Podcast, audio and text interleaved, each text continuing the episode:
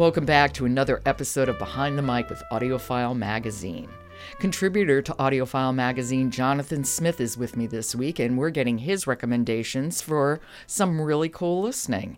Yesterday, we talked about Beijing Payback, which is a thriller, and today... Today, Joe, we have an epic, sweeping novel, a book that, again, I wonder how people have the time, not just to write it, but to do the research. I mean, this is, I think it's about a seven hundred page novel.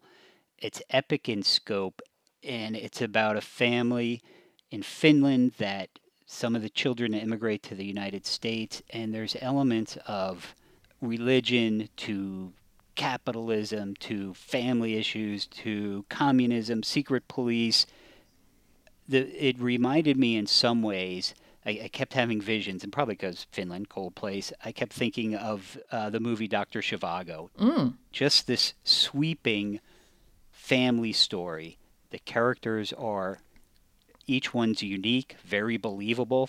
The historical relevance of the book is spot on. And of course, we have Earphones Award winner Bronson Pinchot as the narrator. And I really think he can do no wrong. He was made to read these books. And I know he's he's read the two other books that uh, Marlantes has written. And I understand why Marlantes would always want to go back to him, because Pinchot is... he's an incredible narrator.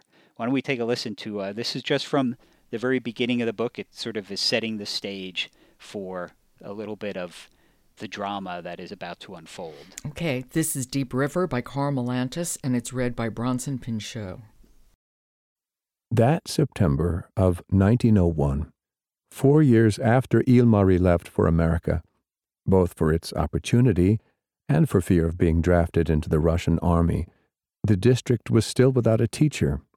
The Evangelical Lutheran Church of Finland would not confirm an illiterate child, and this made even the poorest of Finnish peasants different from peasants in almost all other European countries. All children learned to read in church-led confirmation classes. For further education, however, the parents had to pay. This was where the bulk of MyaLisa's midwifing earnings went. Classes were rotated among farmhouses. To find a teacher, MyaLisa and the other mothers had been writing letters most of the summer. The geese were already on their way south when Tapio came from Kokola with a letter saying that a young man named Jarvinen from the University of Helsinki had accepted the post. He turned out to be a radical, giving the parents great concern.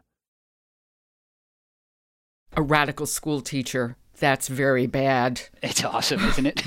It is bad. And, and the daughter is, you know, I know is her name. She's, of course, in love with him. She becomes sort of radicalized. She's got her own copy of the Communist Manifesto under her bed.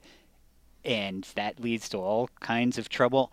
And that's just in, you know, the first maybe fifty pages wow. of the book. So just imagine it taking off from there. And the two brothers go to uh, the Pacific Northwest and st- start a logging company, and one is hell-bent on making money, the other one is hell-bent on making a church. So you have those elements. You have then the sister coming over, and she's a socialist. So there's just so much drama. Wow. And it's just it's a it's a remarkable story. Okay, so if you're in the, in the mood to listen to an epic, now it's Deep River by Karl Marlantes, and it's read by Bronson Pinchot.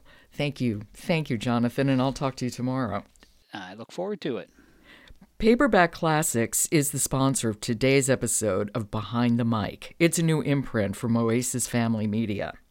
And we have, well, it's not news so much now, but I just want to make sure that people know that we've launched an Alexa flash briefing in the Amazon store. So if you have an Alexa home device, you can add Audiophiles Behind the Mic to your daily flash briefing. So go ahead. You know you want to. I'm Joe Reed. Talk to you tomorrow.